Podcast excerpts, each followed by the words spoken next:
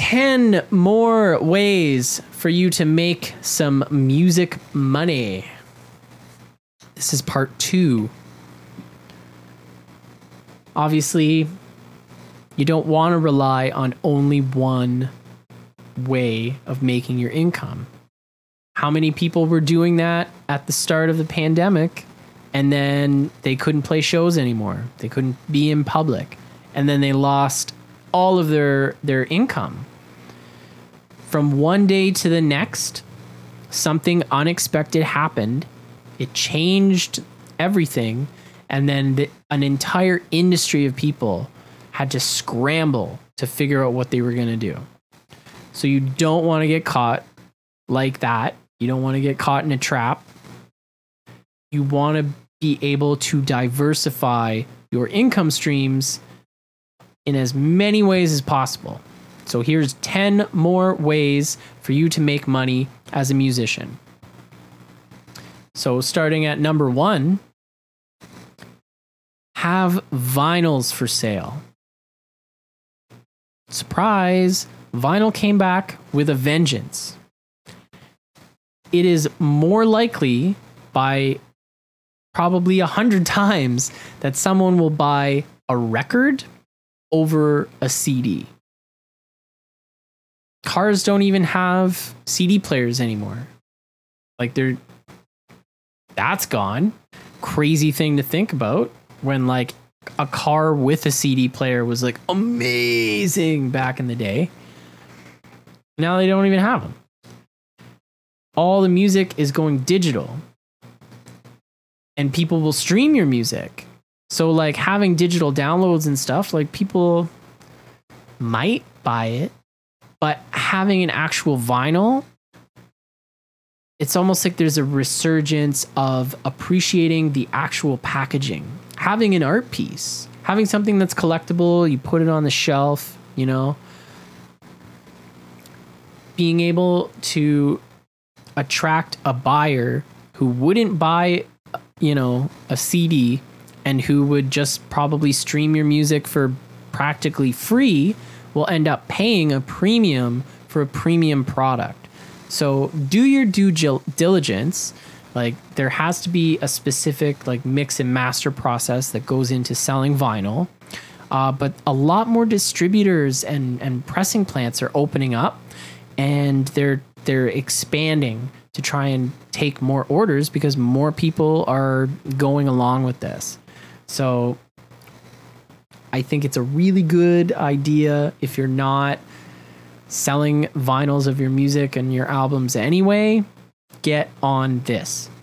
Number two, record a cover song. What?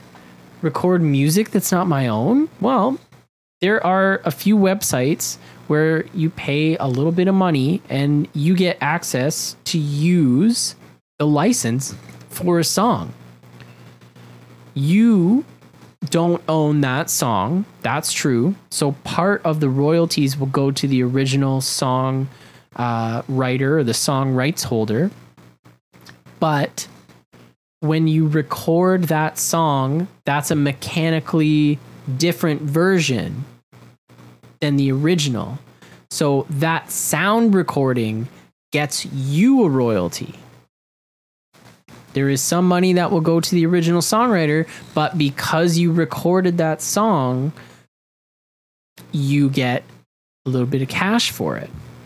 And especially when you're not really sure which of your songs are going to be the one that you're going to put out, there have been many bands that have led with cover songs first because it was already proven like, oh, so this song is popular, or this is a good song that I really like from somebody that, you know, I'm a fan of. So you do a cover, you try and make it your own, you know, do something different with it. But that's just another way that you can put something into your repertoire and actually get a little bit of income coming back from it. Number three, start a music school or a summer music school teaching lessons online. Uh, especially in the summer, you know, there's kids are like running around driving their, their parents crazy. They want something to have them occupied with. Uh, I mean, now with school openings and people going or not going, it's kind of up in the air. A lot of school music programs are getting the kibosh, which is really unfortunate. So, this is a big one because there are a lot of people out there that don't want their kids to lose out on that. The school boards are dropping the ball because they don't have the money to keep these things going. Unfortunately, that's just the way it is. People don't have an appreciation for music when it comes to the finances. But this is an opportunity for you. You have the knowledge, so put it to work. You can do it over the computer, you can stream your lessons and have people pay for a subscription, even like something on Twitch. Or you can just set up a simple website and do Zoom meetings. Easy peasy.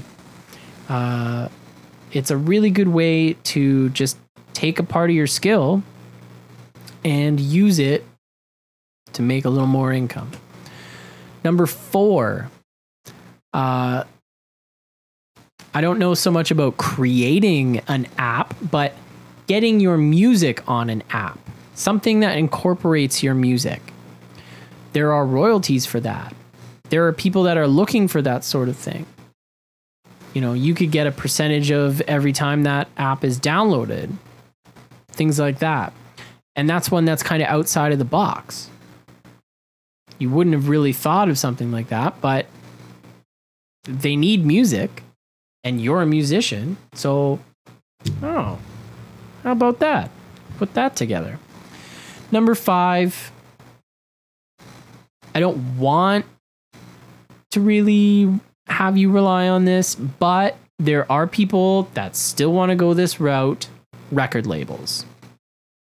You will have to do a ton of the legwork for them to be able to pick you up. However, if you are in a position, like maybe from a very understanding and, and professional indie label that treats their artists well, they'll give you advances on your projects. So that way, you know, you have a deal worked out with them, you are able to get money in advance to start your work.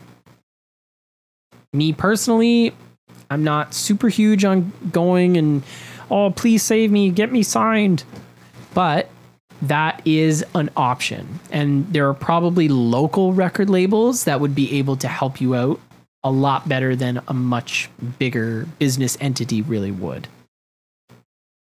Number six, produce music recordings for other musicians. You have been playing music, you've been writing songs, maybe you know your way around uh, computer recording software.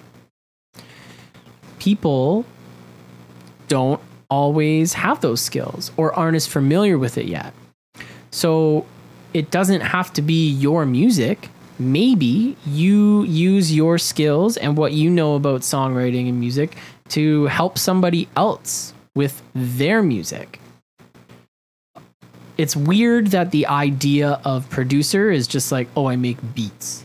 That's kind of what it's been reduced to. It's not necessarily just that.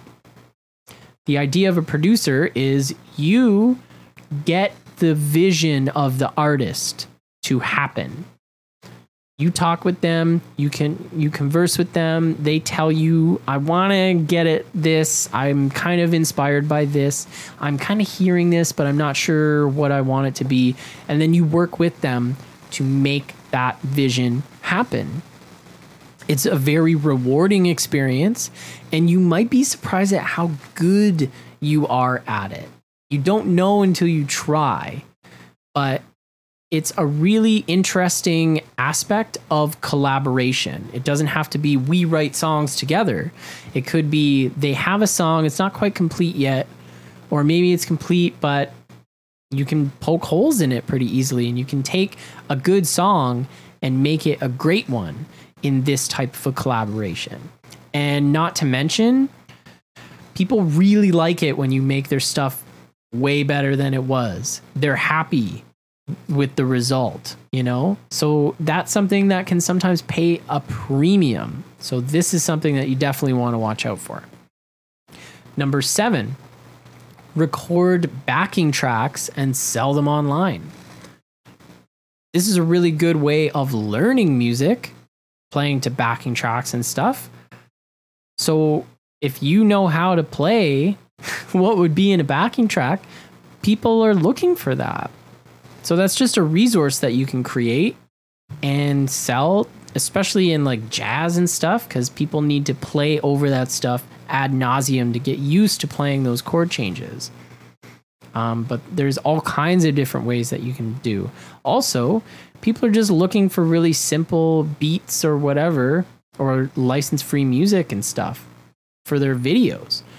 Uh, so that's the exact same type of thing. You you put your backing tracks or your recordings out there, build a simple website, let the word get out. Hey man, you want some music, some simple stuff?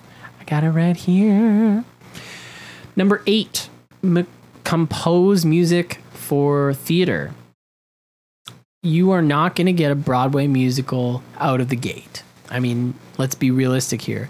But there is always going to be local theater, people trying to put together plays or musicals or whatever. So reach out in your community and ask people if they need help with anything.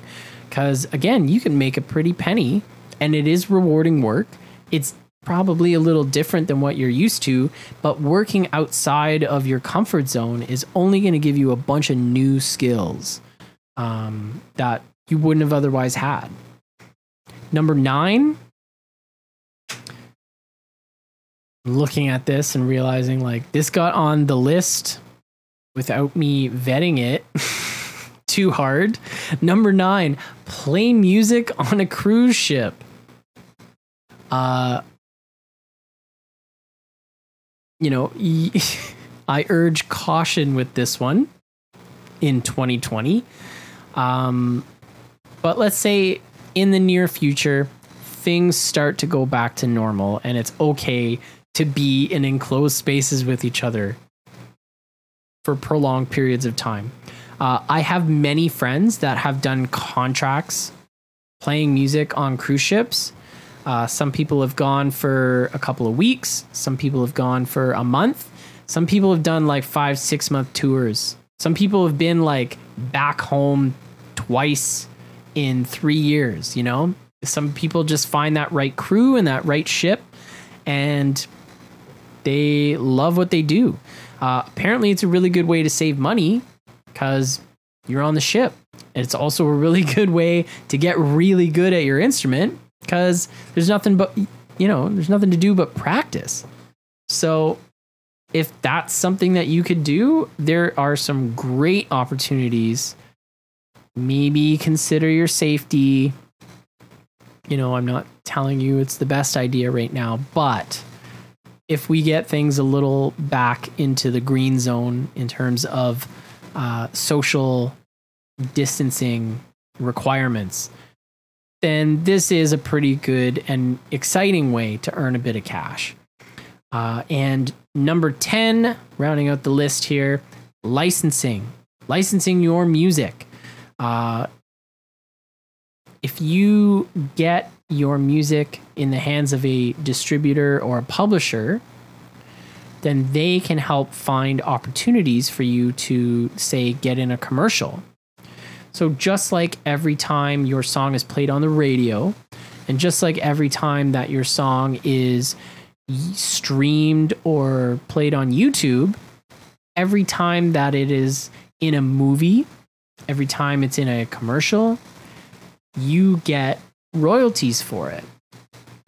So for smaller commercials, you know, maybe it would be better to take the payment up front, get a little bit of money. But putting yourself out there, you never know what you're going to get. Um, a band that we played with a few years ago, Bright Light Social Hour, uh, when the Switch came out, one of their songs got on a Nintendo Switch commercial.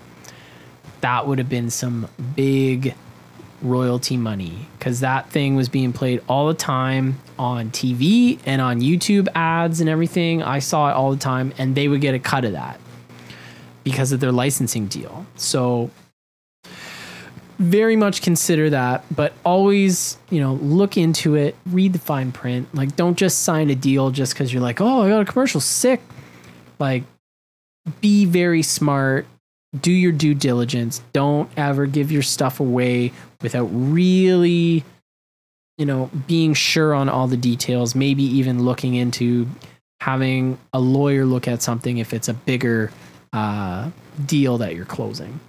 So that's 10 more ways to make mo- money with your music mush mouth marbles. Okay. If you want to learn more about any of the topics discussed on today's episode, or if you'd like to expand your horizons so you can make the most amount of impact with your music, please be sure to check us out at mfile.ca.